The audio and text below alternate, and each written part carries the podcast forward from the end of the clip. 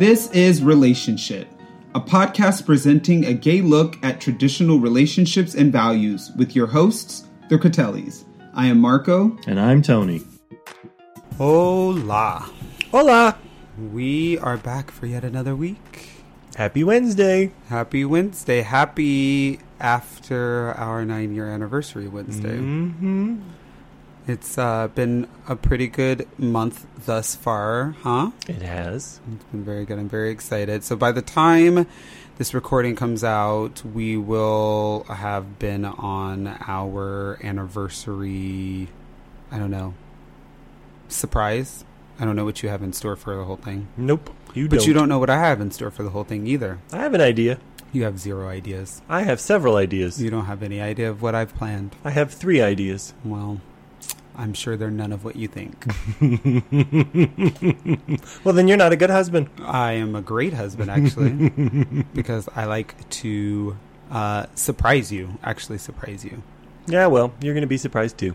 Well, good. I like a Mhm. surprise. No, Well, you actually, don't. I don't. You hate surprises. them. This is killing you. False statement. It's not killing me. I just don't think about it. Um, no, it's not killing me. But no, I don't like surprises. You're absolutely right. Mhm. Just tell me what it is so I know what to expect. Nope. Like, Might even might even blindfold you this year. Uh, no, you won't. I might. No, you won't. I might. Uh, no, you won't. um, yeah, because I need to know like what am I gonna wear? Like, what do I have to wear to go to this thing? It's like a, that. I just don't like surprises. Mm. I'm just that weird person that is not a fan of it. Hmm. But my sister's the same way. Apparently, Oh, I believe it. she doesn't like surprises either. She's like, just tell me everything. Because I mean, like for example, like a show, like you can tell me what happens on the show. I'm still gonna watch it. Nope. But I just need to know. Nope. I was with a coworker the other day and he was like, There was this amazing show on Netflix, and in the end it turns out they're all robots. And I'm like, Well, now I don't have to watch that. and I will never watch it. Like, the end. It's over. Oh, Nope. that's unfortunate. Yeah. Don't don't no, don't do that. Don't spoil the surprise. Don't tell me I would about watch it. it. I totally watch it because for me, it's more about like the cinematography than it is the story. Like I want to know like how it plays out on screen. That's why I'm like watching shows right now, um, like Sharp Objects, for example, because I read the book Mm-hmm. and it's like really good. So I already know what's gonna happen, but like I want to watch the show because I need to see what it's like, like how it plays out and what it looks like and all that stuff like that. I just need to know. Yeah, I mean I get that, but even usually the show and the book don't they're not exactly the same. They usually are, and if they're not, then I'm pissed. Yeah. I don't like that. I'm not a fan of it. So, well, you have fun with that. yeah, right. Well, how about we hop into our hashtag gay relationship goals for the week? Let's do it. Awesome. As a reminder, every week Tony and I will pick a wonderful queer couple and highlight them as our hashtag gay relationship goals. Our hope is to bring these relationships to the forefront and give a sense of positivity and perspective to the gay relationship narrative. If you and your partner are interested in becoming our hashtag gay relationship goals, or if there is a queer couple um, or relationship that you admire and would like to bring to our attention, please reach out to us. Tag us on some of these adorable couples photos on Instagram, Facebook, or Twitter. Our handle is at podrelationship. Tony and I will take a look at these photos and posts and could potentially highlight you and your partner on an episode of the podcast. Show could. Um, so this week's uh, hashtag relation gay hashtag gay relationship goals. I'm sorry, y'all. I don't know why I messed that up. Um, we are highlighting um, some Broadway divas. I'm super excited. They're really exciting. Um, I still have that song stuck in my head. yeah, ridiculous. um, so this week we are highlighting the gorgeous relationship of Chris Rice and Clay Thomson. Uh, two Broadway stars that are magical in their own right, but together they are like the sun and the moon combined, right? They're so exciting. Um, as we said, or as I said, um, both Clay and uh, Chris are Broadway actors. Um, you know, Clay has been in Matilda, which is super exciting because we saw Matilda on Broadway, and it was like Mm-hmm. probably one of the most magical plays I've ever seen in my entire life. It was definitely top two. Oh my god, sure. Mm-hmm. it was incredible. I mean, I, like brings tears to yeah. Mm-hmm. your like bring tears to your eyes. Kind of like amazing. It was like incredible. Can't imagine how much fun it would be to be in it. I know. Oh my god, I just I like can't even think about it. Um, and then he was in Newsies and also Wicked. Um, and then Chris is a Broadway performer, of course, and then he's um, I don't know, a lover of traveling, Disney, fitness, and baking desserts. um, Sounds a lot like you. I don't like Disney. it's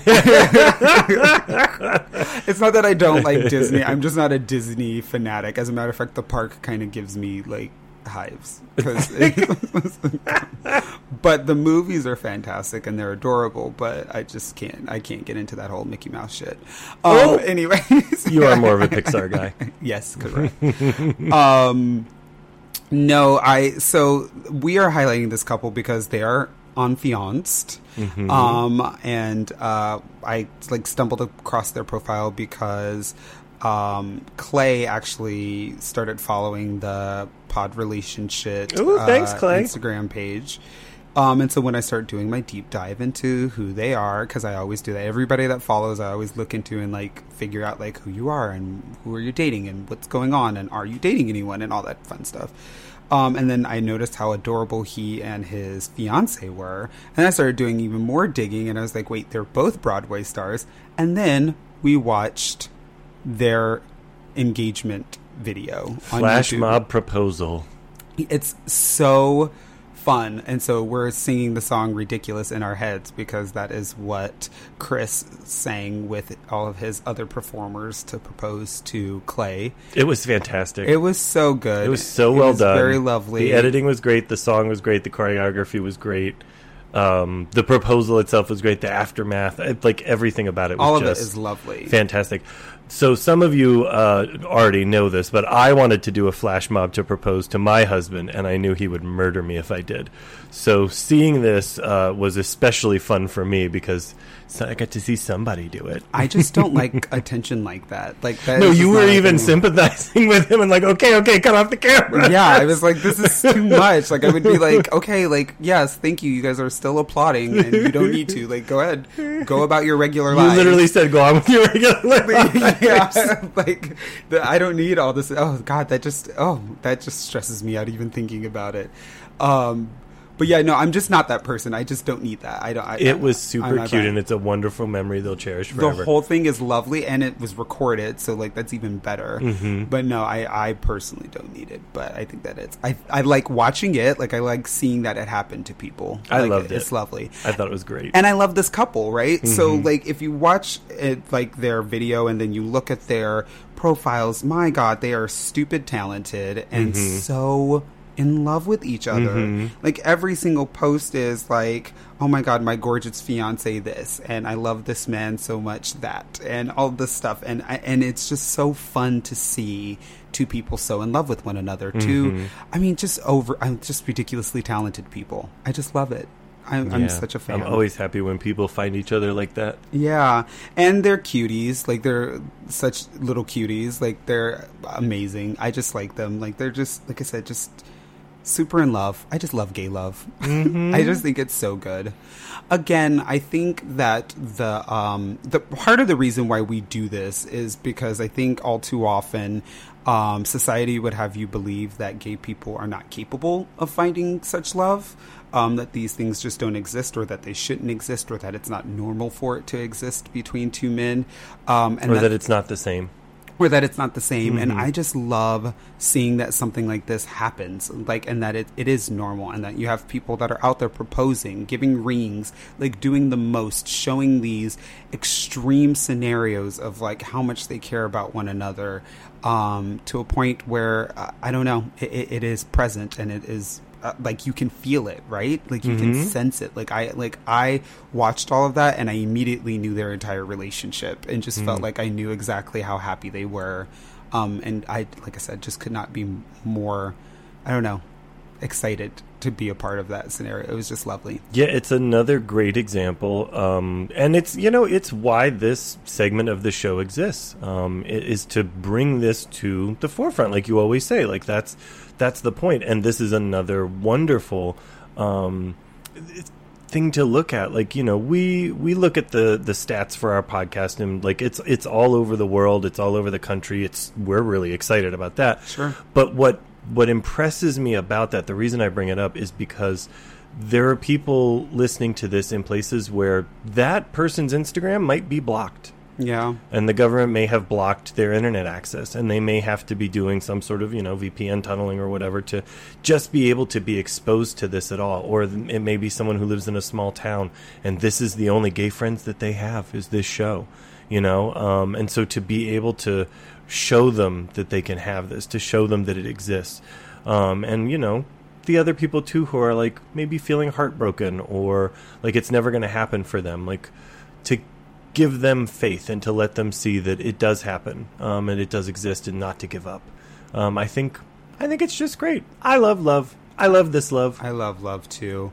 Um, I'm a huge fan of this couple. We are huge fans of this couple. Um, Mm-hmm. And if you guys want to become huge fans of this couple as well, please, please, please follow them on Instagram.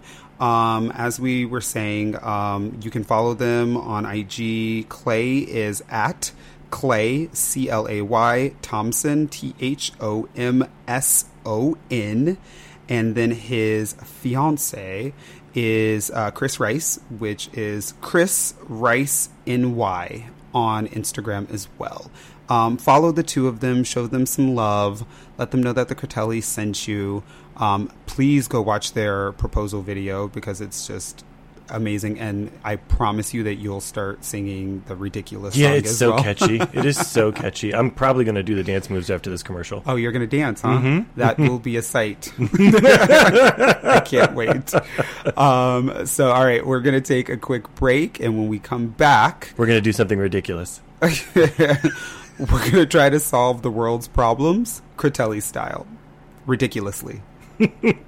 See you in a bit.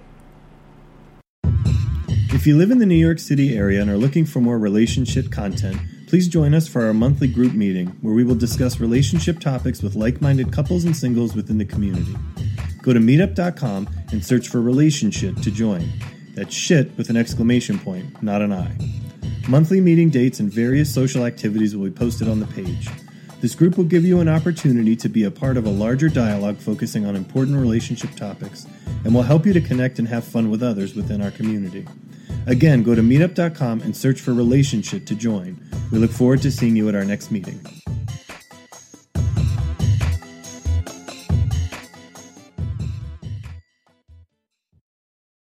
When you wish upon a star, makes no difference who you are.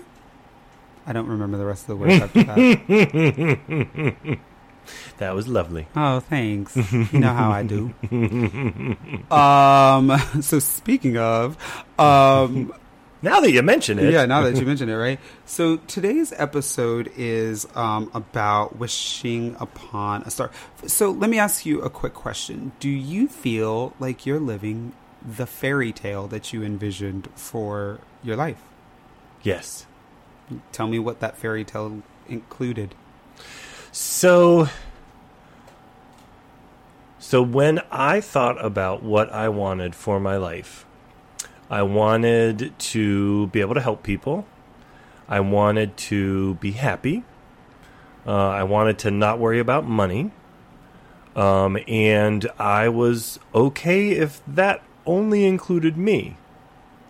But if it was going to include someone else, that person would have to be funny and kind and nice to me and uh, smart and dedicated to their job and our future. They would have to um, improve my life uh, and they would have to fit into my life. They couldn't, they'd have to fit into my value system. Um, and I do feel like I have all of that. Hmm. Yeah. Good. That's good to hear. Yeah. So this this uh, this week's episode is about the fairy tale that you had in your head and all the stuff you were fed or the things you made up um, for yourself, and then the reality um, of what um, life actually is like. So it's dispelling that fairy tale. Um, and it's wonderful to have a fairy tale. It's wonderful to envision things. Um, but fairy tales are that. They're fairy tales. Um, and when you want to really have something true with someone, you have to make it real. You know, Pinocchio's got to become a real boy. I'm a real boy.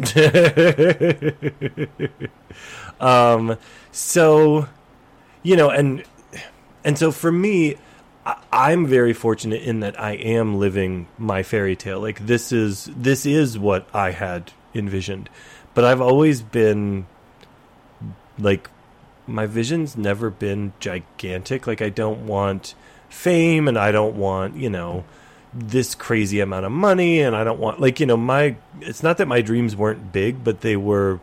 My dreams were mine, and I wanted them, and I made them, and I meant them, um, and now I have them. And sometimes it's about like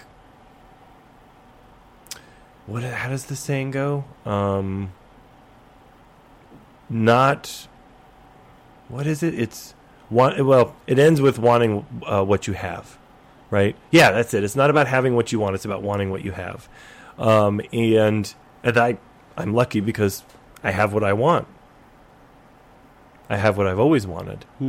Um, so I guess I'm not good for this topic. no, I mean, I think it, I think it's good. It's, I think it's good to see. I I feel I don't know. I don't feel like I'm living my fairy tale, but I do feel like I'm living a fairy tale, Hmm. which is great. Um, I didn't necessarily have gigantic visions for my life or things that were going to happen. I don't know that I knew that I was going to get married. I didn't really care about the idea of getting married. Um, you know, I thought I was going to have friends that were just going to like be there forever and like really, really strong. And I was going to be dependent and and around my friends forever in life. Um, and I thought that that was just going to be a thing. I thought that I was going to be traveling a tremendous amount. I thought that I was not going to have to worry about money. I thought that I was going to be, I won't say like wealthy, but I thought uh, I would be in like a very good financial position.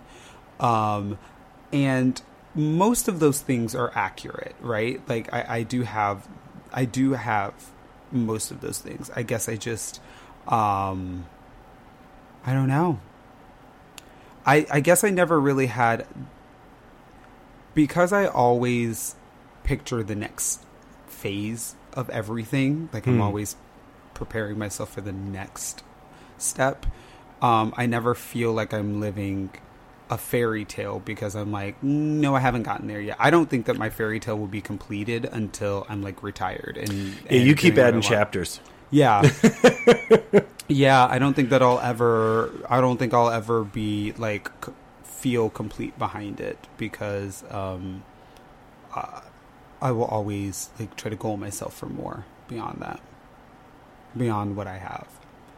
Um but I think that what's dangerous is that a lot of youngins out there uh, try to um, I don't know. I guess they try they try to like project their fantasies or like their visions for what they want onto their partner and expect for it to come out that way Mhm. and then get mad and or disappointed with their partners when it doesn't look that way. Um, and, and I think that that's a little bit unfair. I think that's like super unfair because you got to remember if you had visions, your partner had visions too, right? so, and if they're not projecting their visions onto you, then it's not fair that you do that to them. Well, and I think it's important to understand that there's a difference between a fantasy and a value. And it's okay to expect your values to be met in a relationship. Um, but you have to take an honest look at what is fantasy and what is value, right? So um, I want you to make me feel this way every single day. Well, life happens, and sometimes you can't even make yourself feel that way, much less your partner. Sometimes you're tired and your feet hurt, like, and that's just how it is.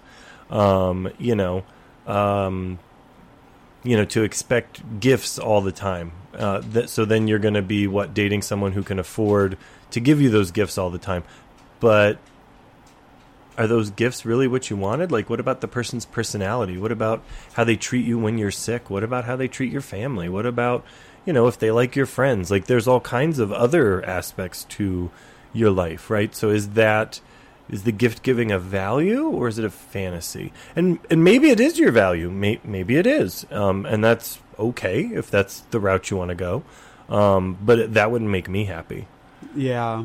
I wouldn't want that. No, I mean, I always expected myself to be very independent. Like that was always. I never expected to get anything from anybody, but I did always expect. I, I don't know. Like I said, I did always expect that there would be some element of like financial freedom. Like I don't. I I don't like the idea of counting pennies and things like that. Like that just drives me crazy. I just want to swipe my card for stuff and like that'll be a thing. And I don't And that's why I'm in charge of the budget. I know, but here, no, no, but here's my thing. I just always wanted to know that there. I wanted to know that there was always money in the account, and that I could essentially go and deal with whatever. And look, we are in a great financial position, the best financial position that we've ever been in Ever, in either yeah. one of our lives. Yeah. Um, but you know, we still have to budget, and we still have to figure out how this is happening, and we have to make way for that to happen, and things like that too. Those things are always there, right? We, we have a lot of that to worry about. So, um,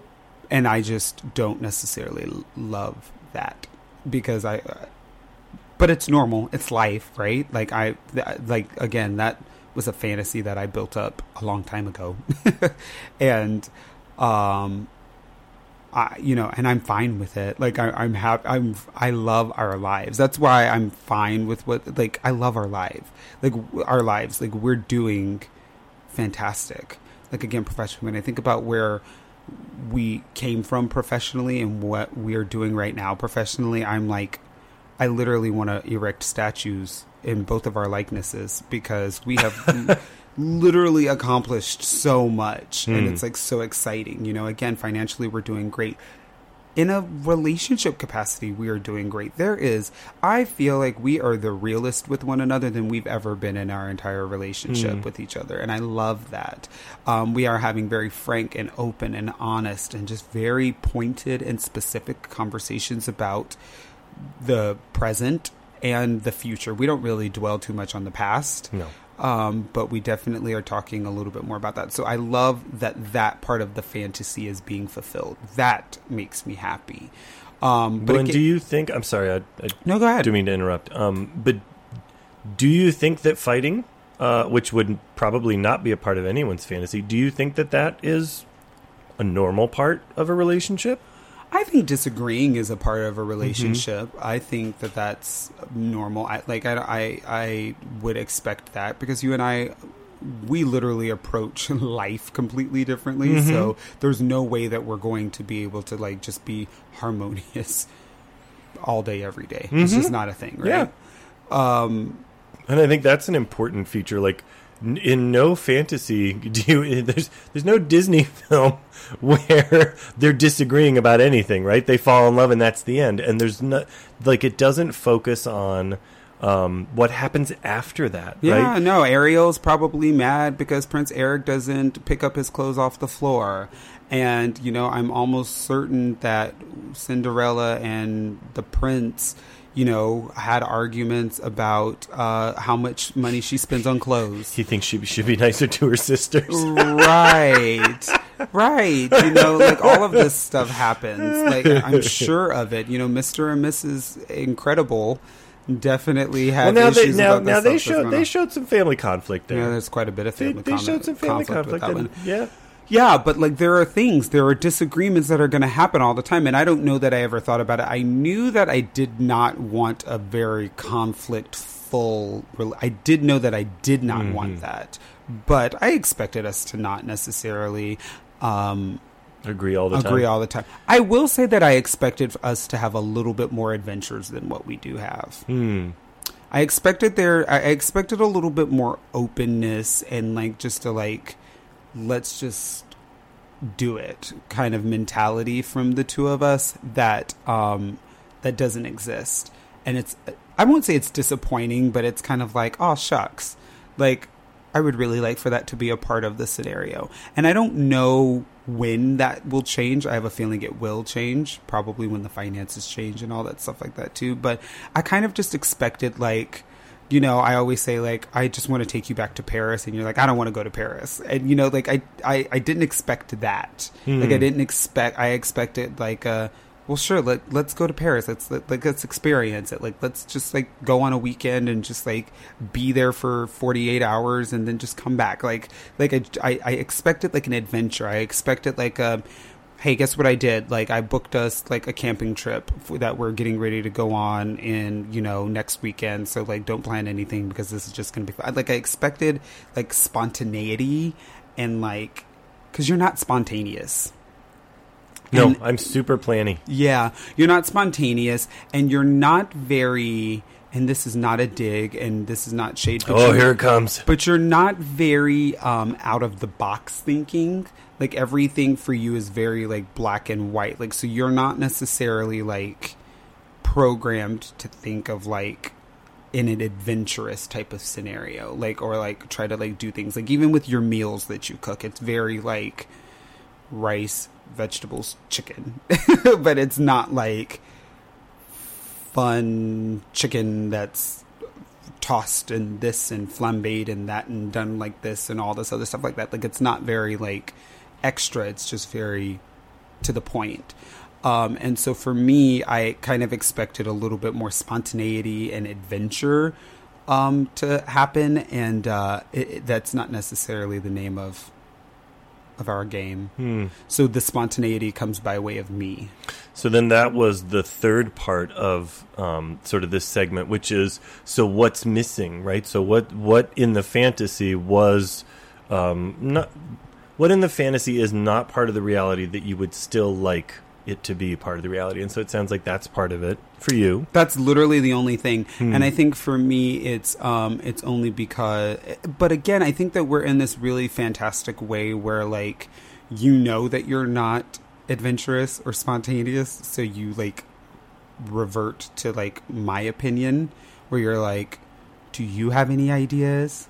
Or like, or what are your suggestions? Like, you you try to like pick my brain so that you have a better understanding of how to make it happen, um, because you know it's something that I do seek. Mm-hmm. So I, I do think that you you try a little bit, Hmm. which is good. What about you? What's missing from the fantasy that you want? I would say that there are things that are in the reality that I never knew were part of the fantasy. That's more of my experience. So, like the video game playing, um, that was never like it was never a two-player game. It was always a one-player game, and so I never thought that I would enjoy two-player. Like I just, I never thought that part of a great relationship would be playing video games together. Like I just never thought that that was my thing, and it was always going to be my thing. So for us to have that, for us to actually like, for me to go to Best Buy, which is my favorite store in the world, uh, for me to go there and to look for two-player games and to like pick up something that looks interesting but put it down because it's a one-player game, um, that is uh, very strange. Like I never thought that would be part of my reality. Um, you know, my my other realms of nerdiness. Uh, you know, I always thought that they would be like put to the side or you know stuck in some other room or put in storage only to ever come out to be given to a child like you know i just i always thought that um, and that's not the case like our apartment is full of what you call tchotchkes and i call decorations um, They're definitely not decorations. they are decorations of of you know just various nerdy things, things from comic books, things from different stories, things from video games, things from you know science, just stuff that I think is is interesting. You know, we have a clock that is instead of being you know one through twelve, it's mathematical equations and the numbers equal the hour that they're supposed to be on. Like, I just think that's super fun. Well, Um, and uh, like, and I mean, sorry, I'm interrupting a teeny bit, but like, I'm, I fell in love with the guy that liked that stuff. So why in the hell would I like take that stuff away from him? You Mm-hmm. know, so like. you know, I always there are times where you're like, I feel like this shield should go in our living room, and I'm like, mm. our living room is already decorated and kind of has a look to it, so no, it's it can't fit into our living room. But I have no problem putting it in our bedroom. Like, mm-hmm. let's put it on display in our bedroom and make it like a thing in our bedroom because it's really really cool, you know. And then sometimes I lose the fight too because I'm like I like you can't have your little tchotchkes like on display in the living room, and then if you looked up in our uh, living room on top of our like TV stand and like whole wall unit, there's like what I like thirty some odd like amiibos that you've bought in, like that you bought in, that's not a word that you've bought over like a time period mm-hmm. um that are up there that like I'm like whatever that's this thing. Like it's not a big deal to me. Like it doesn't matter to me. So you know, I'm not, and I, we even have a glass case at the very front of our door that's like a display for all of your toys and your touch. Not all of them because you have way more than that, but enough for it to like be fun and cool and like you to have them on display and like be proud of it and like love it and things like that because I want to give that to you. I think it's really important. Yeah, and I just I just never thought like again, I just always thought that would be my thing and it would be what it would be and one day I would just have to get a man cave. Like I just figured that's what would happen. So there there's more things uh, in there than I like we host and we have game night. And I think it's probably my favorite part of our relationship. Um, I absolutely love it. I love when we have people over and we cook and we make these like not ornate meals, but these like you know several courses and there's like themes to them and um, you know, and then we bust out the board games and people are laughing and having a good time. Like I love it. We have like if we stacked up our board games, um, like top to bottom, it would be taller than both of us put together, like at least as um, tall as the Eiffel Tower. Definitely not that, um, but it would probably go pretty close to the ceiling um, because we have lots of things that we like to do, and I just love that. I never that was never part of my fantasy, and again, it's my favorite part of our relationship. So. Mm for me, it's it's different. Again, I'm I'm no good for this segment um, because for me it's different. Like I'm getting more than I thought. Uh, I'm I'm getting more than what I wanted, and that's a great place to be. Um, you know, so I'm very I'm very content by myself, um, but I'm very happy with you. Mm. I agree, and please let the record reflect. First of all, that is like super sweet what you just said, and please let it be known that like I am 100% happy with my relationship. Mm-hmm. Like I am beyond happy. There are just parts like and not even parts. There's just that part of it that I'm like I really and the only reason why I even brought that up is because I want to experience those things with mm-hmm. you. I love it when you and I are on vacation with each other. Mm-hmm. We are so in sync mm-hmm. and having fun and lighthearted and laughing and giddy and exploratory and like we have a fantastic time together with one another. Some of our best moments together have been when we have been out of our everyday element and we've gone off somewhere and ha- gotten an opportunity to experience life together in a different place. Like that's some of our best times together with one another. So I thought we would just be doing it a little bit more because we know how much it is good. Um, but I'm still happy with you, even though it doesn't happen as frequently as I thought it should. Mm-hmm. Like, like I'm still happy. I just want it to happen more because we have such a good time with it. Because and and I think it's like fun. I always say, you know, you know that vacation me is a fun me. Like we have a good time. We're both tightly wound. We both get like sucked in. with I'm not work. tightly wound. You're tightly wound with work you like to think that you're not, but work gets to you sometimes. You're a little stressed out. You come home and you need to sit on the couch and kick up your feet because you just worked a long shift and you did things and you were in different you know environments and you had to deal with different people people that may not have necessarily um, I don't know, delivered the way that you thought that they were going to deliver when you visit this place or that place and things like that. And so it takes a little bit out of you when you get home it takes a little bit out of you and so you need to decompress and kick your feet up and like play your video games and if that wasn't true then you wouldn't need those things and so i would love an element of being on a vacation because there's nothing to worry about it's just us and some fun and some environment and and just an opportunity for us to like reconnect and be together with each other. And I just want a little bit more of that because I think that it's a good time. Hmm. That's all.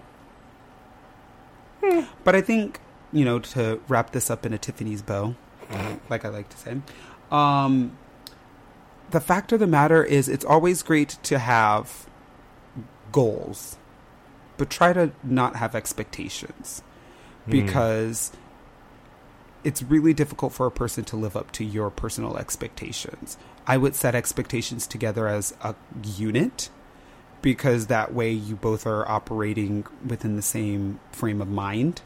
Um, but don't have individual goals for what you think the person that you're dating needs to be and how they need to treat you and things like that because it's not fair. I think you need to start out with a clean slate and an open mind and just figure out an opportunity to like discuss it with each other and say like what do you like what what what would you like to see us do and like accomplish together with one another and then set goals together as a as a unit so then that way you both have something to look forward to as opposed to you doing it by yourself and then expecting them to hop on board Hmm. And I would say that you can look up and wish upon a star, or, and that's fine. Um, and at some point, look around you and realize you're also standing on one. hmm wow powerful that's good Yeah, that that's what I would suggest. that red wine makes you very intellectual i like not it's a it's it's not a completely accurate um, simile because you know we're technically on a planet and we won't get into red dwarves and all I get that. it. But whatever. I, I don't think we're going to dissect it that much. but it was good. I like it. Awesome. Ah, Well, there you go. let's take a short break. What do you think about that? I think that's a good idea. Awesome. We'll be right back, y'all. Hey folks, it's your favorite host, Tony. And Marco. We need a favor. Please stop what you're doing right this very moment and head to your podcast directory and rate and review Relationship. We know, we know. It's a big ask, but we need your help in getting the word out about the podcast, and your reviews are the best way to make that happen. So, if you have two minutes, go ahead and give us a five star rating. Then write a review and tell everyone about how much you love our voices. Or how we're your favorite hosts. Or that this really important conversation is helping you along the way. Just a few ideas in case you get writer's block. Anyways, we appreciate your help and thank you for the support. Your participation will only make relationship better. We're going to get back to the show now, but we love all of you. Thanks.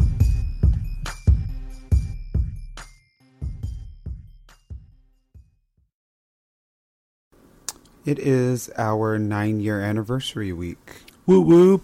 It's kind of exciting, huh? It's very exciting. Can you believe we've been together for nine years? Only when you remind me. It's such a long time, though. Like, it's that's quite a commitment. I don't think it's nearly long enough. I mean, clearly we have more years to go, but my God, like nine years together, I, it only, I only, it only makes me, um, and like really think about it when I think about the fact that I was 25 when I met you. That is the only time that I'm like nuts behind. I'm like, oh my gosh, like 25 years old. Like I was a child. And it's been nine years, and yet you're 40. Yeah, that one that joke didn't land. Two, you really Oh, need to go back to school because clearly math does not work for you. I'm good at the Uh, maths. Yeah, all evidence to the contrary. um, yeah, so it's just crazy to me. Like 25 years old, like that's just nuts. You know, That- again, nine years ago, it's crazy. So I don't know. I just wanted to. So I mean, clear, this is the week of our anniversary, right? Our Mhm. nine year dating anniversary, not our wedding anniversary. That's in October, Right. um, so celebrating nine years together with one another. Um, for this episode, I wanted to, I don't know, kind of have uh, a trip down memory lane. Memory lane. I did not even land that correctly, right? Um, a trip Kind of like my math. yeah, exactly like that. Um, no, just have a nice little trip down memory lane and just talk a little bit about some of our favorite memories of uh, nine years together, right? Mm, Reminiscence Row. Yeah, let's see. It would be cool if we could get nine memories to talk about. Oh, are you going to keep track? I I'll do my best. so the first memory I wanted to talk about because it was the first one that came to mind uh, for me was I, so Tony and I are huge Harry Potter fans. Mhm. You could say that we're Harry Potter heads. Expelliarmus. Oculus Reparum. My glasses ain't broken. I can see you. um we're huge Harry Potter fans and consistently like I mean when we were living in Florida you and I used to have Harry Potter athons What do you mean when we were living in Florida? We had one like six months ago. I'm talking about memory. oh, I'm sorry. Well, I remember day. six months ago. That's about as far as you can remember with Oh, all your stop. old age. Um, yeah, so we would have Harry Potter athons, and we would get together and just literally watch movie after movie after movie after movie and everything. I never read the books. Did you? I, did you? Ever I read the a couple of them, and I wasn't in love, so I didn't finish them. Yeah, I always thought that reading the books was going to ruin the experience for me. Which is interesting because you never feel that way about anything else. Yeah, I know. You will read and read and read and then see the movie. I trust J.K. Rowling because I feel like she is magic, but pun intended. No, jeez. But um, I just don't know that I think that um, I don't know. I just because I'm not really into fantasy that much. Well, that's what I was going to say. Is what's really interesting for me is like you're not into fantasy, sci-fi. Like you don't like to suspend your disbelief, and it's it's like my go-to. So for us to have a fantasy thing in common is interesting. Yeah, I don't know. It's kind of weird, but um, we love Harry Potter. And one year for my birthday, I think it was my 27th birthday, maybe. It was your 40th birthday. Yeah, that joke didn't land the first time, and it didn't land a second either. Um, so for I think it was my twenty seventh birthday, we you took me Took to to Orlando. Orlando, and we went to the Wizarding World of Harry Potter. Do Mm-hmm. you remember that? Mm-hmm. It was such a fun trip. I mean, we stayed in a hotel. Well, first we got to the hotel and we couldn't check in, so we just hung out in the parking lot for a while. Yeah, for a really long time. Mm-hmm. And then this is when we were drinking like fish. So we decided to go to the store and get flavor. What it was like the No, no, no, no, no, no. We came prepared with flavored vodka. We had to go to the store to get cups. Oh, yeah. So we used to back in our heyday. It was really popular to drink. What was it? The was it? It wasn't Smirnoff. It was Three olives. three olives. Oh my gosh, three olives. Loopy. fra- flavored vodka. What was the Mountain Dew one? What was it called? I don't remember what it was Oh. called. But yeah, so there was there were different ones that you would get and essentially you would mix them with Sprite and they would taste like these fantastic flavors. So Loopy was a really fun fruity Dude. one. It was called Dude. Was I don't even have to look it up. I remember It was that's called Dude. true. It was called Dude. Loopy tasted like Fruit, Froot Loops. Loops. The bottom We- of the bowl of Froot Loops Yeah. after your Saturday morning cartoon. It's true, yep. Yeah. So that tasted like that. Dude tasted like Mountain Dew. There was So- a cherry which one. was so good. There was a grape one. There was cherry grape. There was There was blueberry. a bunch. There was a bunch. There was a lot, and I remember our really good friend um, Manzella. He used to always get was it wasn't coffee, but he used to get some other ones too that would be fun. And every party he would throw, he would have those. Anyways, during our trip, we're drinking all of these. So much, so much sugar is inside of those. Well, let's not forget the vodka. Like there was so much vodka in that vodka. That's a very valid point. It's a very valid point. Um, and so we like drank our, drank our faces off in the hotel. no, no, no. We drank our faces off in the parking lot. Well, and then in we the got hotel, into the hotel and we put ice in the sink because we were and trashy. in the tub. And the tub, and we put the alcohol in there, and then we went to the theme park. Yeah, Yeah, classy, Oh, so classy. Not 20 not early twenties at all. It's when my body could like make stuff like that happen. but your wallet couldn't. totally, totally. Um, so that was so much fun. And then we went to the park, and that was so much fun.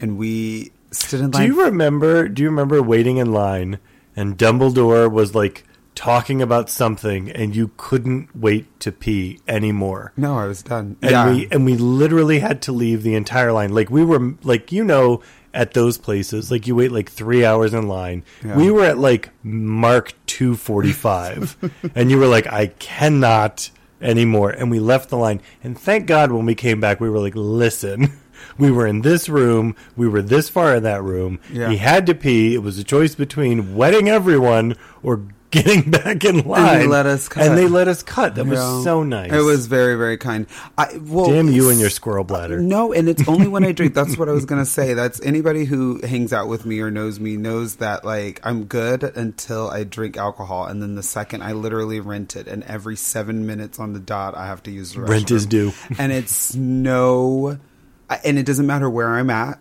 Or like, what it is. or what happens, or what's going on. you on. could have a thimble full of wine. It would still be and true. it, it would still make it happen, and Mm-hmm. I did that. So that was so funny. I mean, we went to Ollivander's and we got our wands. We got our wands, yeah. Mm-hmm. Well, we had our wands not made, but we got them picked out. we had got- butterbeer. I got Narcissa Malfoy's wand, hmm you did. and you you, did. got um, Sirius Blacks. Very I was gonna good. say Took you a minute. I was gonna say Snape's for a second, but um, but you got Sirius Blacks, which was really cool. I I got still, need, Narcissus. I still need the elder wand. I got Narcissus only because I and mind you, I am definitely um not a Slytherin. Slytherin. But you, it was pretty. It was, it was like You bought it because it was pretty. it was elegant. Come on, don't it. You was bought it 'cause it was pretty. Elegant. It was so cool. So I got Narcissa Malfoy's wand. Um, we drank butterbeer, which, uh, by the way, anybody who ever Don't had drink the thought butterbeer. of getting butterbeer, don't.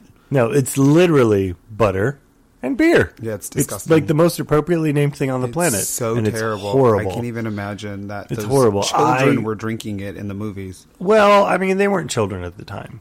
They were. They were No. still in a boarding school when they were drinking it. But they were of age. No. Yes. I don't know what of age means. They didn't have fake IDs when they went in that bar. They weren't 21 when that was happening. That's but not maybe the that- rule everywhere I was going to say, I don't know what of age means.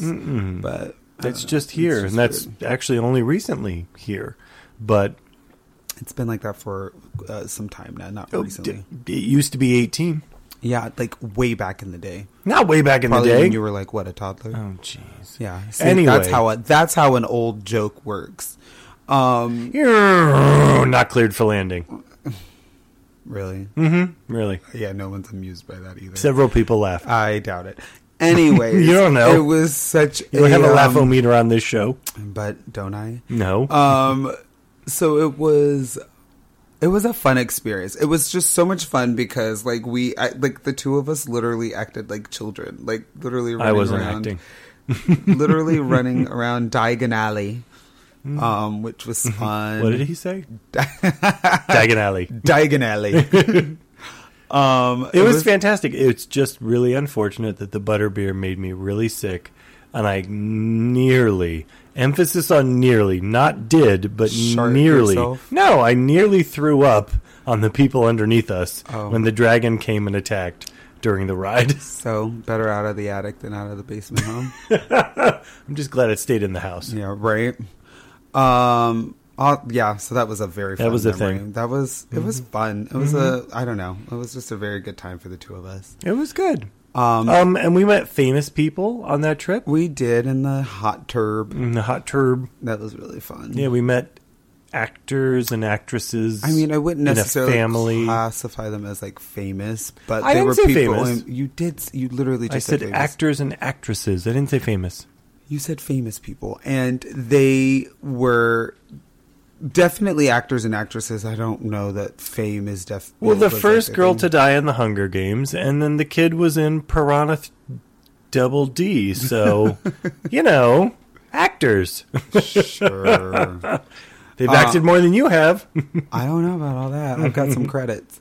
Um, so yeah, so that was a fun memory. Mm-hmm. Um, and then I was actually reminiscing the other day. We were, I was actually thinking about when we got our baby boy Halo. Mm. Do you remember that whole experience? I remember the three stops in quick succession, and the final stop that led to Halo. Well, let's. I mean, let's go before that. Do you remember? I was begging. I mean, so you had just moved in, Mm-hmm. and I was not working at. Well, you had just moved in, and I had been begging for a dog. I was I desperately wanted a dog. Yeah, you had baby fever. and you were like absolutely not. And i was like come on come on. I've done a research like done the research for the dog that i want and i know exactly exactly which one it is. Like, and i just want to get the dog. And you were like no. So finally i wasn't working at the time and i was and you had said like let's go get a dog. Like eh, well you said let's go look at one at like like let's go look at them. So i had I, there are a few, few people that are going to judge me while listening to this, but there had been a breeder. I might be one of them. there had been a breeder that, because I desperately wanted a Labradoodle. Oh, the Australian And so the breeder had the Australian Labradoodle. The weird married man who growled at his children. Yeah, and so we went um, over to see the dogs, and the dogs were adorable. They just weren't the type of Labradoodle that we wanted. And No, also, they were super sweet, like all animals. They were like twenty seven hundred dollars or something crazy like that. I mean, yes, they were. They were like pretty expensive. They were, but, but- they were gorgeous dogs. They were cute, but they weren't what we wanted. no. And then we went to another pet store to go look at them, and that's when we we- found that little gal Labradoodle because we had decided. Remember, we had talked about it. Like if we were to get a dog, Had to be a girl because we wanted to get a girl because they were all boys in the apartment. yes, there was You, me, and Diesel. yeah, and so we Sausage wanted a fest. female. Yeah, and so we went and saw a. We wanted a sausage fest. a okay, and so Second joke landed. I don't know where in the Bermuda Triangle, maybe never to be In seen Jersey again. somewhere. never to be seen again.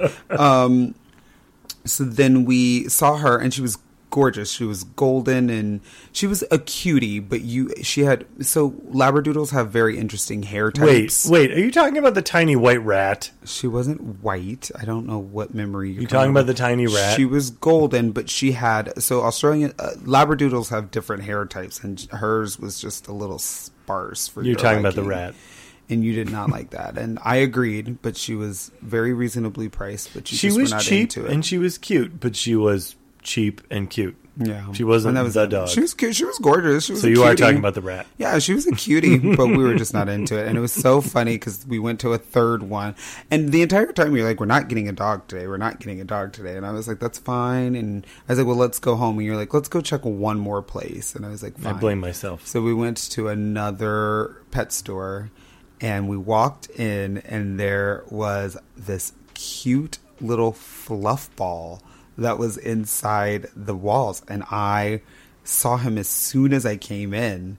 And I was like, oh my gosh, Tony, look at this dog. And as I go to point him to you, he was gone. Remember? And This bitch. she will forever. I never call women that, but this bitch. I, he was and she will always be this bitch. Oh my god! And he was gone, and I was, I was like, oh my gosh, what happened? Like, I know I didn't imagine this gorgeous dog that was in there, And then out walks the staff member. I turned, and she has him in her hands. She sprayed him with like a baby powder Uh-huh. cologne, and she's like, "Did you want to hold him?" And I was like, "Oh my gosh!" As she put him in your arms. So of course I'm like snuggling all over him and Mm-hmm. loving on him, and he was so cute. And then she's like, "You guys should come inside the playpen area and play with him." And, And that's when I caught her name tag, which was this bitch. you were so bad. and then you sat down on the bench because there like there was benches that lined the whole room, and you sat down on the bench, and she sat the dog next to you. She sat him on the floor, No, she sat. and he was playing with that rag. You remember? He had that little rag, and he was playing with it, and you were like into him and playing with him, and then he just kind of like sat down and looked up at me and climbed himself up. She Uh-uh. didn't put him up there. He did not climb up because he climbed I himself You got to remember, he was like eight weeks. He was Low teeny bench. tiny. It, It was wasn't that low. No, it was a normal bench. Anyway, the dog ended up on the bench. Initially, she sat him next to you, and the two of you were sitting next to one another. And I ignored him. looked, and I was like, "Oh my gosh, these!" You were like not even facing him; you were Mm-hmm. just sitting next to him. But I was watching you guys like sitting next to each other, and I was like, "Oh my god, this is the cutest thing I've ever seen in my entire life." And then you put him on the floor, Okay. and then that's when he started playing with the, The rag, rag. and all that other Okay. stuff like that, and we Okay, started fine. interacting with him and I was like, I was uh, obsessed with him. Like, I thought I was like, this is the absolute perfect dog. And you were like, uh huh. And then she came back in and she's like, so what do you guys think? And I was like, he's cute, but we can't get him. And you looked at me and you go, do you love him? And I was like, of course I love him. what kind of dumb question is that? And you're like, you really like him. This is the dog that you want. And I was like, yeah, but you said we're not getting anything. And then you looked at her and you said, we'll take him. And can you replicate the noise you made? No, but I'll long- try. Hang on, let me story- try. No, listeners, don't, don't listeners, tune in. Don't Ready? subject our Ready? listen, listeners to that It was this. nonsense Here because it comes. you are definitely going to be off pitch. Here it comes. But no, essentially, I said I was like, I was like so shocked, but I started crying. You were cry and- talking. Oh my god! And you were like, "If you love him," and I was like, crying. I've you know really again start crying, and we already had a name picked out and everything. Mm-hmm.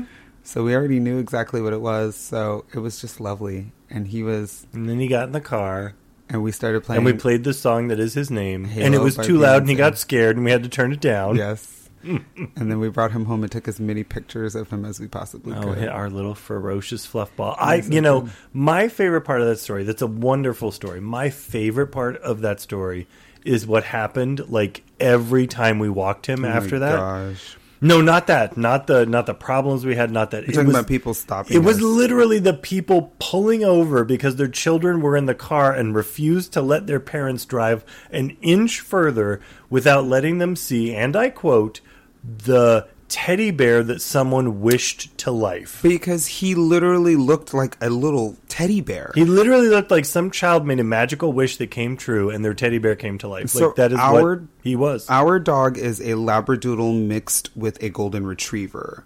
So he is, his dad was a Golden Retriever and his mom was a Lab and Poodle mix. And he came out very golden, very, very golden. Blonde and curly. Yeah, Yeah. but his hair was like, when he was a baby, he was like super like gold. Mm-hmm. Um, and his hair was like super long, and it like covered his eyes, and all you could see was this big like teddy Nose. bear nose and these big floppy ears, and he was just so gorgeous. We'll have to post a picture. Oh my gosh, he was my favorite, and I was just I was obsessed with him, and uh, and he was so good, and he I mean literally one of the best gifts ever. We got him on November thirteenth of two thousand ten. I remember because it was right before Thanksgiving, and it was the thirteenth, which was a month anniversary for us. And um, I I will never forget that, and he was amazing. Do you remember training him? Uh, I remember how challenging it was for me to train him because you were a little too rough for uh, on him for my liking. Wasn't too rough on him. because he our dog is kind of a little bit of a wimp, and he was scared of stairs and things like that. And Tony was trying to like drag him downstairs, and I couldn't be around it. I was teaching him how to take himself to the bathroom, and you were freaking out. it was no, I was it was so sad. It was hysterical. You like had to walk away because you were crying. I was gonna cry because I was like, no, because he's and my trust baby. me, everyone, he's fine. Oh, he's so good. he's such a baby. Now I'm like, oh my god, he like somebody take him away for me for a little. He bit. loves stairs now. He's good. He's He enjoys them so immensely. cute. he trips over them, but Oh he loves gosh. them. and he's still lazy. You remember when he was a puppy? I would take he's him not for a lazy. walk. He has low stamina. He is. Oh my god! Seven minutes into the walk, he's like Done. laid out on the Done. sidewalk, and that's literally been a thing Forever. since he's been a puppy. Yeah. He he just literally cannot walk long distances. He has no stamina. Five minutes later, he's ready to go again, but he Yeah, has no stamina. He's oh my god, he's such a cutie. I Mm-hmm. friggin' love that dog. That is my baby boy. I am obsessed with him. That's a good one. Um, yeah, I don't know. He, I love him. That was a good memory. You know what I remember is, um, do you remember Jade's first birthday? Oh, So Marco's brother Troy, who I enjoy immensely uh, harassing on this podcast, uh, he is one of one of the hosts of Fried Bologna, um, and I really like uh, giving him crap. But that is that is my fifth brother, um, and he has a daughter named Jade, and she is everything to all three of us, um, and to many many other people. She probably should have a social media presence because she would have a ton of fans. Um, she's adorable. She's super cute. She's fantastic. She is sweet. She's entertaining. she she is the most perfect child. She's a perfect baby. Literally. she's a perfect baby, and Oh she's my God. she's well beyond baby by now. but-. She's got. Attitude. she got a walk. She's got She hair. dances. She dances. She's, She's, cute like all Oh, adorable babies are, but like to the tenth power. Like she's just amazing. and loving, like just Mm-hmm. the cutest, most loving. Like, oh my god, she's just everything. That's Mm-hmm. my baby girl. Yeah. So we were there shortly after she was born, but I think the memory that really sticks was her first birthday. Mm-hmm. And it wasn't, um, you know, there was a big ish first birthday, but I think the thing that I remember is when the three of us, you, me, and Troy, like went to get her a little cake and little uh, streamers and like decorations for the wall and uh, sat her in her high chair and she had the cake and there was literally like this little streamer of candles on the wall and this little happy first birthday thing. And it was i mean she had an amazing first birthday with all these important people but she had this extra first birthday with us uh, that was just so incredible and i can still remember her little hands diving into that cake she loved it. and she still loves things that taste like that to this day. She loves it. I know. I she's have, to. I have to bake her some cupcakes and send them to her because she begged me to. uh 'Cause send they're her favorite. They're her favorite, and she loves them. She's so cute. so she's. Oh, that is. But I remember that. I remember that trip. I remember like I remember every night of that trip. I remember like the late night waiting for pizza. Um, yeah. I remember us walking over to the little plaza to get her cake, but then we also got like a bunch of decorations. And I remember the conversations you and I had, like doing that. I remember Troy's face when we were singing to her. Like it was, it's a It very was, it was a very proud father moment. Yeah, but it it is, and it's and it's just a great memory. Like it was just super cool. it was fun. Yeah. We, we are some pretty good gunkles. Well, and we're very fortunate. Yes, we are. Here's another fun memory for you. Do Hmm. you remember the Walker Stalker cruise? How could I forget any second of the most amazing vacation I've ever been It on? It was so good. So it was my second cruise because you didn't get to go on our first family cruise. And Tony and I were huge fans. We still are, but we are just not very caught up on um, Walking Dead. The Walking Dead. And uh, Tony had found this Walker Stalker cruise that left Miami and went around the Bahamas. So essentially, it's like a Comic Con on a cruise ship that is Walking Dead themed. And it was the most insanely exciting experience of my life. It was so It was much fun. wonderful. We had such a good time. So we met several friends in Miami, and then we got on the ship. And aside from all the fun that one can have with a Bahamas cruise, just imagine that there are zombies on the ship. Well, there weren't zombies on the ship. There Well, was- I mean, there were panels, there were stars, there were interviews, there was a haunted house. there was a haunted house, but there, it was more just it was like a comic con it was just people walking around and there were people that some people that were dressed up and things like that but it was more it was more specific to just a, a bunch of enthusiasts Oh my god, right? do you remember that girl that came from Asia by herself? my i still talk to her we're good friends on Mm-hmm. I- instagram I, loved her. She I- was wonderful. she came lovely. all the way By herself. By herself.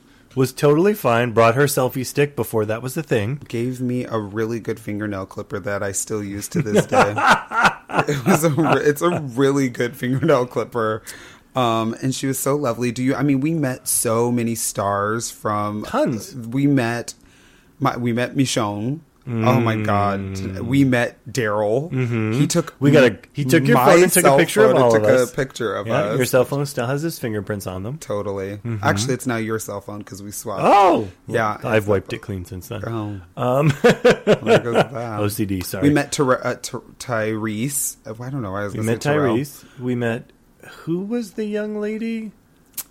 But uh, Latin girl, Oh, Latina. Terrible. We haven't watched it. in so. Rosita. yes, Rosita. Rosita. Yeah, it was pretty much everyone except Rick and Carl.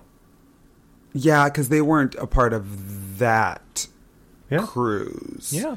But we. oh and we my- have some great pictures. Oh my god, there's so many great pictures. We drank a lot and had a really yeah. This was time. this was back in the fish days. we got to part we just partied and had a really really Mm-hmm. fun time that was also we had gone and met up with your dad in miami That's right. We had dinner the night before and then went to the hotel. That's Yeah. right. I forgot. yeah I mean, it was and that was such a good time too It was. That it was really much was. fun. Speaking of my dad, Do you remember the holiday party? Oh my god, our first That was our first event together as a couple. Well, technically, Thanksgiving dinner was our first. But that's that wasn't that's not an event. That was a holiday. This holiday I'm Italian. I consider meals an event.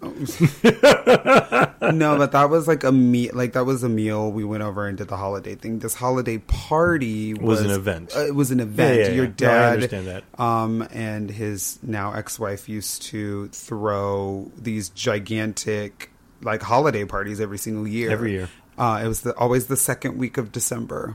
And there was like something insane, like 400 people rotated through the house Yeah. throughout the evening. It was nuts. Lots of music, lots of booze, lots of decorations. Jello shots, which we force fed everyone. It was so much fun, and we and you invited me, Mm-hmm. and we invited. We were like, well, hell, if we're gonna do this, then we're gonna gay up this here party. So we invited. A few friends. We invited. Yeah, we inv- we had. Oh my God, St. Clair Manzella, Daniel, um, Toke, of course. Dwayne was there. Blaine was there as Yeah. well. And then we also had Celia. Celia was there too. Remember? Mhm. And my brother, and of course. Tom was there, of course, and so we like gate up the whole thing, and of course we all became like the fixtures of the party because everyone wanted to take pictures with the gays and had a good time with us. And That's still one of the best pictures you and I have ever taken. it is was at that party. Our, it's one of my favorite pictures of Mhm, us. it's My, a good I'm one. like baby faced and yeah, you have no beard. I had literally no beard, no hair, nothing, but it's so funny. But we um you got so drunk that night. Accidentally, You and got toward the so end, drunk that night and i remember because it was when um Beyonce. beyonce single ladies came Mhm. out and the whole night you were like Play a song I play know. something i know and so all night we danced to either single ladies or halo those are the two songs that we danced to the whole But we danced. We took over the living room. we did it was so much fun that was and then fun. and then I remember you had to take me to bed. I did, and your dad was like, "He's fine." I was like, "He's not," and he's going to bed. Good night and thank you. Like we're. Done. I remember that we nearly shut that party down. I remember that by the time we were done, there was only like eight people in the island around the kitchen. Yeah, no, we were fine. I mean, And that was when the good scotch came out, and that was when I said good night. well, yeah, because you couldn't stand. You were just like all over. you literally had to help me to the bedroom. Yeah, it was. An, it was a mess. You were a mess. I was I was eighteen sheets to the wind. For for sure. Mm-hmm. That was a good time, though. hmm It was super fun, and you know, it's one of those things like once a year, once every few years, once in a while, whatever. It was it was fun. It was super fun. We had such a great time. That's fine. So uh, we're up to. I think that's five memories. Mm. I have another one for you. Do you remember? I mean, because it wasn't that long ago, but do you remember moving to New York? Not at all. Yeah, I so I had always so this is kind of a two part story because do you remember when we first started dating? I had always wanted to move to New York and a Mhm. job had come up because I'd always been like just looking at jobs. I had been recruited by lots of jobs and things like that. So I always kind of kept myself out there. And um, a job opportunity in New York came available and I just submitted a resume. Oh, I was so mad. At And I told you, and we had only been dating for like maybe three months or so, three or four months. And I was like, oh, and I just told you in passing, I was like, oh, yeah, a job in New York, blah, blah, blah, blah, blah. And you were pissed. I was so mad at you. You did not want to even talk to Not me. in like a not in like an intimate partner violence kind of way. Like live your life, do your thing. Like it wasn't that. I wasn't trying to control you, but like I was mad. Like this already meant so much to me. Yeah. And to hear that you did that, I was like, oh, bastard. Yeah, it was a lot. It was intense, but I was like, don't even worry about it. Like, I'll never get it. And I didn't. So, uh, you know, five months later, or five years later, we didn't end up, um, I ended up getting another job opportunity and they moved me to Vegas temporarily. And I was traveling to New York so often that they finally were like, let's just move you to New York. And so you and I were not together at the time. And uh, I was like, I'm moving to New York. And we had made the decision to be back to we were back together but this was it was like a long distance back together because remember you had come to visit me in vegas and we had like officially decided that we were back together but we were long distance distancing it for a minute. We were broken up for a while. I don't remember exactly when we got back together. Maybe it was that trip. Yeah. You would remember better than We I. were Yeah, we were we were separated for a while. And then I told you I was moving to Vegas or New York, and you said that you would meet me in New York. So we um And then when when did I come? So I moved to New York in May of 2013, and you came to visit in like June, But when did I move here? in August, The day before. our anniversary. hmm Yeah, um, before our. Which is very important to me. I wanted to. It was like before our five-year anniversary. Mhm. Yeah, is that math right? Yeah. Mhm. Um, I, well, I can't ask you. You don't know how to do oh, math correctly. stop! Um, it landed. Yeah. so, um, yeah, you came out here, but it was funny because when you came to visit, I was like trying to like sell you on the New York thing. So we Mm-hmm. did like very like normal everyday New Yorker type stuff. Nothing that involved Times Square or the Statue of Liberty or the Empire State Building. No, you took me to the East River. Mm-hmm. You took me to Nintendo World, which you're a bastard. Rockefeller. Center. hmm Yeah, and we just ate like normal like pizza and had good times and Mhm. the local bar and things like that and had a fun time. And then you Mhm. moved here in August and it was fun and we had a good time. You, it was honestly, it was a really hard time for us, but it was one of my favorite times for us. It was tough. It was tough. I have never been without a job for as long as I was when I got here. Yeah. Which is so weird because my um, profession, you typically can work anywhere and don't have to wait very long. And in New York, one would think there would be a lot more opportunities. But I have honestly never been without a job as long as I was when I got here. Yeah. And I remember, so here's the next story. Do you remember my first job? Do you remember how I got my first job? Well, you had to Here. mail in a resume. So I had applied to almost 500 jobs, almost 500. Um, and there was this one job with the government that had been sitting, uh, waiting to go out, but I just wouldn't send it out because they wanted, literally, they wanted paper. Like there was nothing online, there was no electronic submission. They wanted paper, they wanted a stamp, and I was like, we don't even have stamps because who does that anymore? And I was in no rush to send that out. And I was talking to you And you came it, home and you were like- "Why have you not applied to this job?" Well, and you, were said, like- "Isn't this about to like expire?" And I said, "Yeah, it's like three days." And you said, "You should just like, send just this." send it. You were like, this is the stupidest thing ever. And I was like, look, sometimes the hardest, most rewarding thing, I'm sorry, sometimes the most rewarding things are the hardest things to attain, right? well, and let's be fair. I put a stamp on an envelope. That's not that hard. it's really not that Yeah. difficult, but I was like, just do it. You'd be surprised at what happened. And sure enough, like days later, after Yeah. sending it out, they responded to you and asked you for an interview. and I remember going to that building and being frightened, as I always am when I interview for things. Um, and I was so frightened. And I remember there was all these other people in the room, and I said, "Well, ladies, I don't know why." You're scared. You're gonna get this job. You're clear because I was talking to them. I was learning about their experience, and I was like, I don't know why you're the least bit scared about this. You're gonna do great. You're gonna get this job. Um, and and I remember I interviewed, and later I learned my boss told me, and it was the nicest thing ever. But she told me she literally left the interview and said that it, it was her first interview of the day, and they were hiring for multiple positions. And she said, "I got one." Like right from the beginning, I got one.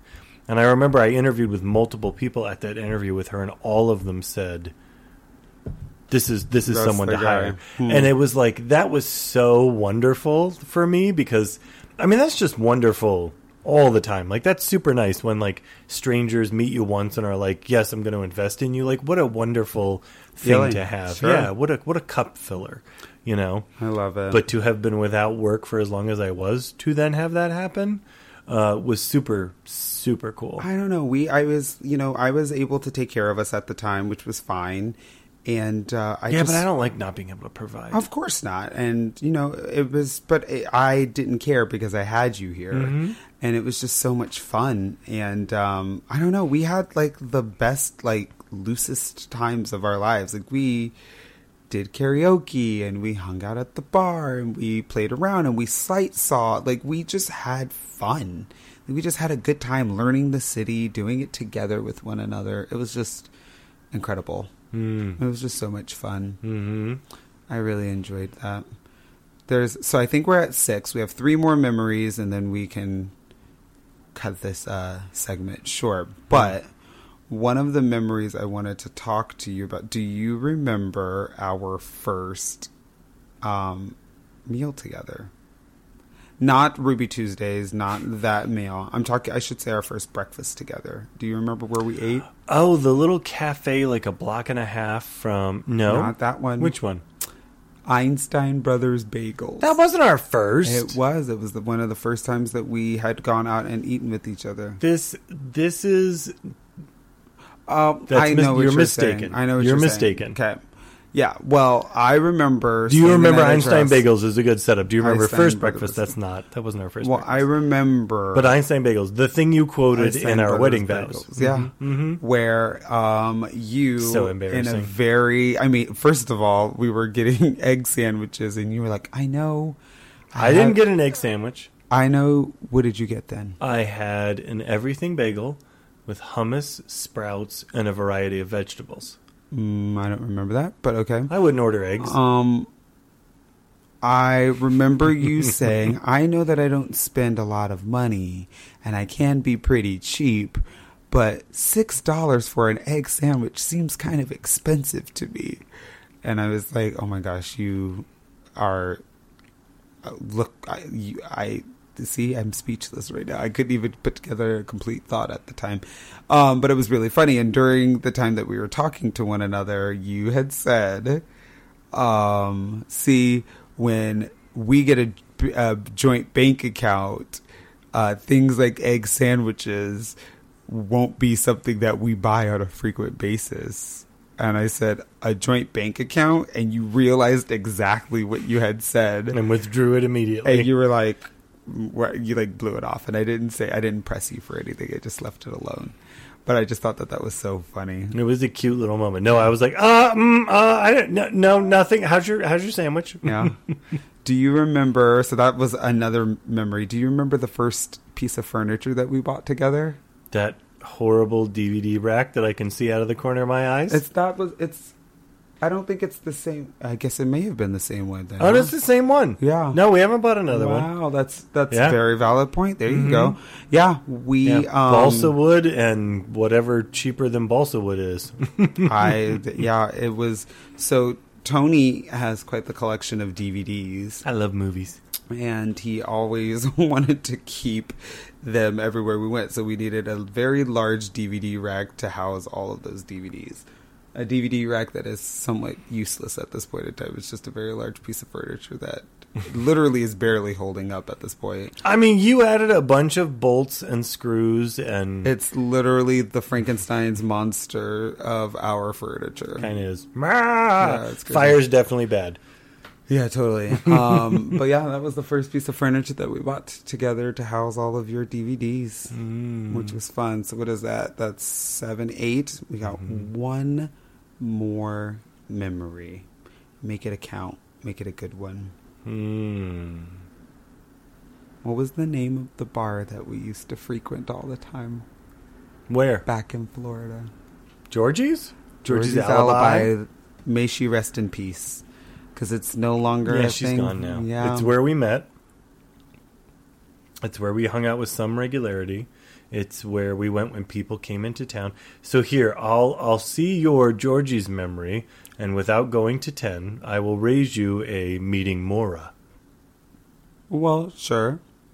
So, hiding behind the little window in your apartment, the weird window between your kitchen and your dining area. Our apartment, because you ended up. Well, eventually, yeah, eventually I Mhm. moved there.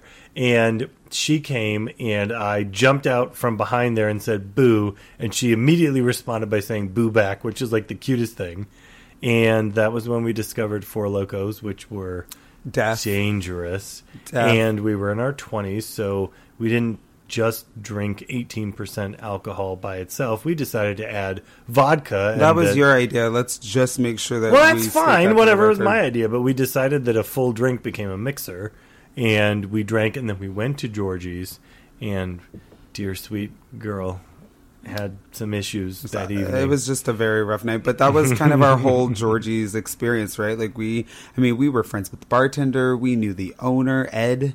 I remember now. Like we, had friends at all three bars in that bar. Yeah, we knew everyone. Mm-hmm. We were. I mean, we knew the drag queens. We did. We, were very involved at that point. We were. We were. I mean, Georgie's was like our stomping grounds. Like that was like Pretty much anyone started to walk through the front door and we would look and half the time I would say we knew them. I was there probably two to three nights a week Crazy. because Silly children in Yeah, their 20s. I would literally like go hang out there. Uh, Always there for Thursday night, Long Island night. Right, that was always a thing. Five dollar? Uh, three dollar. Three dollar. Three Three dollar Long Island for a and a mason, mason jar, jar. full of and not a little mason jar, a big old jam holding mason jar. Yeah. That was so much alcohol.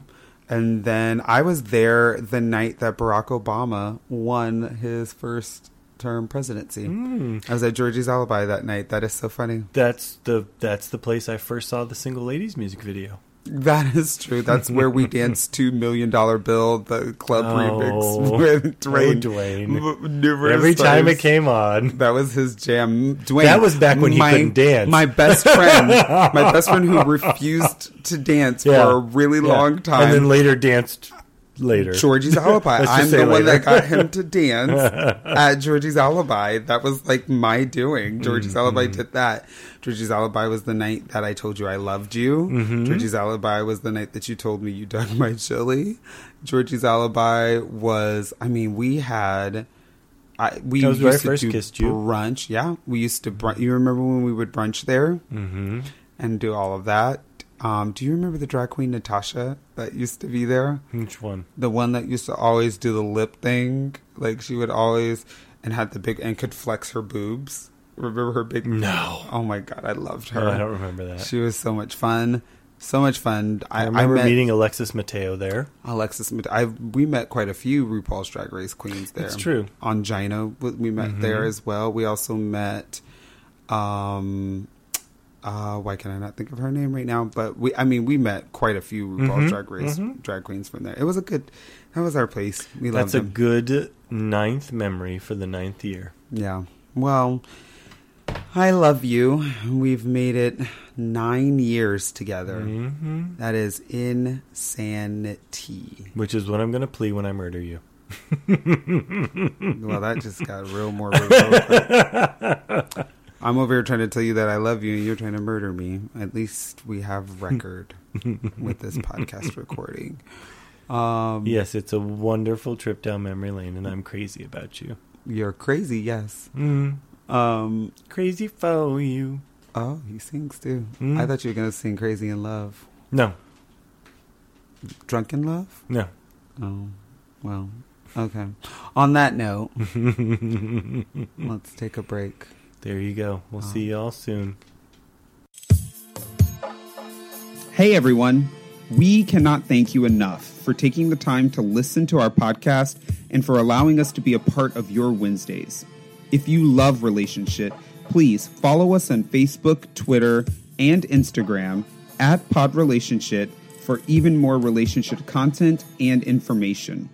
And if you have any relationship questions or topics that you'd like for us to discuss on the podcast, email us at relationshipquestions at gmail.com. Tony and I will read your questions on air and do our very best to share our thoughts and offer guidance based on our very own experiences. Please don't forget to subscribe on Apple Podcasts, Google Play, or Stitcher. And if you're a fan of the show, make sure to leave us a five star rating and give us a great review. Your support is much appreciated, and from the bottom of both of our hearts, we want to thank you. Now, let's get back to the show.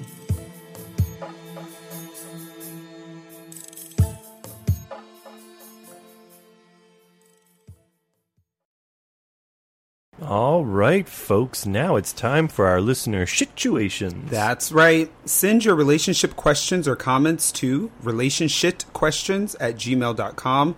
Tony and I will read your emails here on the show and do our best to give some guidance. So, pop, lock, and drop it. Pop, lock, and drop it.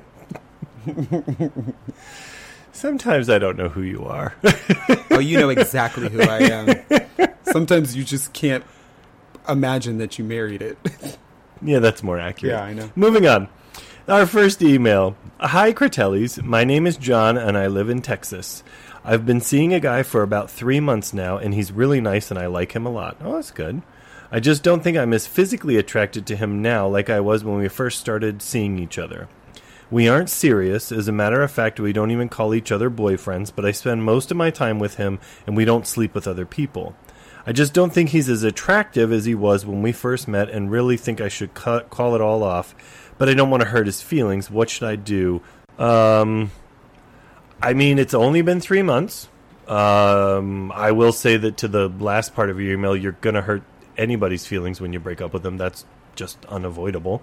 Um, there are nicer ways of doing it. Uh, certainly, you don't have to bring up the fact that you're not physically attracted to him. Maybe that's not the way You're to do an it. ugmo. I don't like you anymore. Yeah, yeah. I thought you were cute, but mm, must have been the The lights are on. yeah, not not a good way to go. Um, but you know, this doesn't sound so serious. This isn't like months and months and months or years of being together or, you know, building a whole bunch of things together. This is someone you thought you were into. It's been three months. You're not really into them. Doesn't sound like there's a whole lot to sort of analyze and go through here. If you're not attracted to him, you're not attracted to him. Um, sex is important. Being attracted to your partner is very important. Uh, it's one of those things I would say is probably a deal breaker. Um, and if you're not feeling that way, I think it's okay to end it. I mean, I think the good news is that it's only three months, right? Right, that's what I'm Uh, saying. yeah, three months is, is like really good. I, you know, I mean, kind of to Tony's point, like you're, it's still early enough within the relationship or situationship. I don't know what it is that you guys have the ability to um to break it off without anybody getting like too butt hurt, pun intended, behind the situation. So I feel like um, I, I, I just feel like it, it, it's easy to just be like, you know what, I like I've enjoyed my time with you, but I just don't know that I see this moving forward in in any kind of way with me. Like I hope we can be friends, but like that'll be the beginning and end of it for me. And then just leave it at that. You know, again, like Tony said, you don't have to hurt feelings by saying like. You know, I think you're a Shrek, and I no longer want to be with you. Oh dear. Um, but I don't know. I don't know how he's feeling. I don't know where he's at. Um, but I, I do think it is important for you to, to end it because the longer you let this last, the more uh, feelings get attached to the situation, um, and the more chances that you'll have of actually hurting his feelings. And so, uh, get rid of it. End it right now. Like be like just be a decent human being. Again, honor Dan Savage's campfire rule, and uh, get out of there. There you go. All right, our next one. Hi guys, I'd like to stay anonymous if that's okay. Sure. Nope, I don't like you. Yeah, and we're done reading the email. Yeah. Um, my boyfriend and I have been uh, listening to your show, show religiously since we discovered it. I love the non judgmental way you give advice, and I really love it when Marco gets sassy. I love it too. I love that my sass has a following. yeah. That's its own Twitter account. Uh, I'm hoping for some of that here. Oh, he wants some of your sassiness. Don't worry, he'll dish it out. Um, I only came out to my family a couple of years ago. My current boyfriend is the second guy I have brought around my family. They say they like him, but sometimes during dinner or when we are watching TV together, they some they say some less than gay friendly things. Nothing that is an outright attack, but definitely bordering on microaggression. Any thoughts on what we can do? Okay. So, um, it doesn't matter when you came out. Um, you know, your family still has to respect you and your boyfriend. They may need some time to adjust to the idea of you being gay, and they may need some time to understand how they have to adjust their behavior in response to your being gay, and that's fine. You can give them that space, um, but you're giving them that space. There is no, and I mean no excuse for homophobia, microaggressions. Uh, you need to stick up for your man. He needs to stick up for you. It doesn't matter who it is. Um, again, I believe that when you come out, you are dropping a bomb on your family, uh, and I think it's only natural for them to need some time. I think it's great when they don't. Don't get me wrong, but I think it's only natural that they need some time. But this isn't that. This is um, intolerance. This is homophobia. This is something you shouldn't have to put up with. This is not a part of everyone sort of coming to understand uh, what's going on. There's there's no reason for you not to have respect. Um, yeah, I mean, I just it's as simple as that. Uh, you know, I know there are some people in my family who um, maybe have some older world views, um, but they either outright treat my husband with respect and really like him, um, or they don't say anything. Now, I'm not an idiot. There have been several occasions where I've heard something get stifled in the middle of being said that I know was either going to be racist or homophobic. Um, and, like, it's good that it stopped mid sentence. That's, you know, I, I'm not. You do what you do when I'm not around, but when I'm around, you will be respectful. Um, and that's just the truth of it. So, I mean, and, and if something was said around you, I would definitely stick up for you. And I think that applies here too.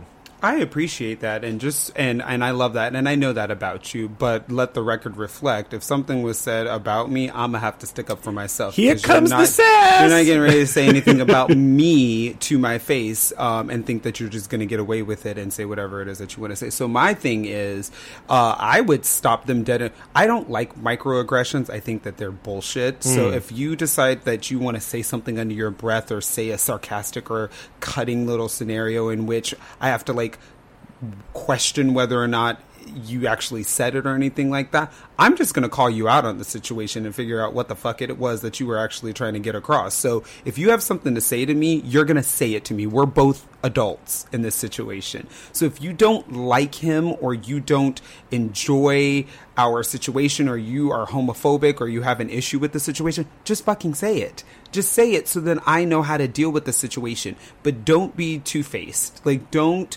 say one thing to me and then make me feel a certain way about the situation, but in all actuality, you actually feel a completely different way about it. I don't do well with that. That is not mm-hmm. something that, like, I, that works well with me. And I don't come from a family that does very well with that. So I would stop them dead in their tracks and say, I'm sorry please help me understand a little bit more about what it is that you were trying to say because it sounded like you were trying to say X, Y, and Z, and I would have a very hard time understanding how that is true, especially since me and my boyfriend are here in this moment and you uh, invited us over for the situation. If you don't want us to be here, we will make ourselves not present. And I would just leave it at that situation. Again, I've said this before, but Dan Savage has always said that when you get in your adult life as a gay, lesbian, transgender human being, you have the ability to only hold one thing over your parents' head, and that is your lack of presence. That is the only thing that you have. And if they are not able to fit in or uh, respect or understand who you are at this um, fork in the road or a juncture, whatever it is that you're at right now in your life, then they don't get to have you around the, the way that they would normally. So they need to know and learn how to uh, respect you a little bit more. So I would just say, uh, hit it head on. Like literally go to them and ask them what it is exactly that they. I mean, and maybe you don't need to cause a scene. I'm more of a scene causer, um, but you know, maybe you don't need to uh, cause a big scene or anything like that. But take your mom and your dad to the side and say like, "Hey, I've got to be honest with you. I kind of feel like you guys are being a little, uh, uh, I don't know, snippy or um, I don't know, rude." to my boyfriend whenever we're around that there's these like teeny tiny little bits of uh aggression that you're passing along uh, it reads as homophobia to me. Am i being delusional or uh, is this something that you guys want to bring to my attention so i know how to move forward within the situation? And say and let them know like it's fine if you guys feel that way. Like i can understand that this may be how you guys feel about the situation but i need you to understand that if that is the way that you're going to feel i'm not going to subject my boyfriend to that. Like i'm not going to do that to him because that's not fair. It's not fair to him. It's not respectful to me. And we we don't have to be a part of that. I can hang out with people who don't do that to me. so, like, Yeah. So you need to uh, let me know what's going on, and and I will not make you uncomfortable going forward, and that will just be the way that we move about our lives. And that'll be it. And I'll see you at weddings and funerals, and that'll be about it. And I, um, you know, I got the sense that there's multiple players at these dinners, that it's not just one or two. And if that's the case, then you also have the option of, well, I can't come over to the dinner where the people make the homophobic comments because I'd rather spend time with my boyfriend. Um, but I tell you what, I'll throw a dinner party next week, but I'm only inviting the non homophobic family members. Sure. And you can still be connected to your family. And you're not doing that to be a jerk. You love your family and you want to be around them. You just don't want to be around the ones that are saying nasty things. And either that will be what you do going forward is have two separate family dinners on two separate nights. Um, or the other people will kind of, you know, Get the hint? well, they'll get um, they'll be treated for their rectal cranial inversion, and they will be okay. and that will be that. So. I think the advice for this week is a bit harsher than we normally do. Well, at least than I normally do. but I'm sticking to it. That's what we said. Yeah, I mean, I, I don't think we said anything wrong. I think we made it what it's supposed to be, right? Cheers. Cheers to that. Let's take a short break. We'll be back in just a bit.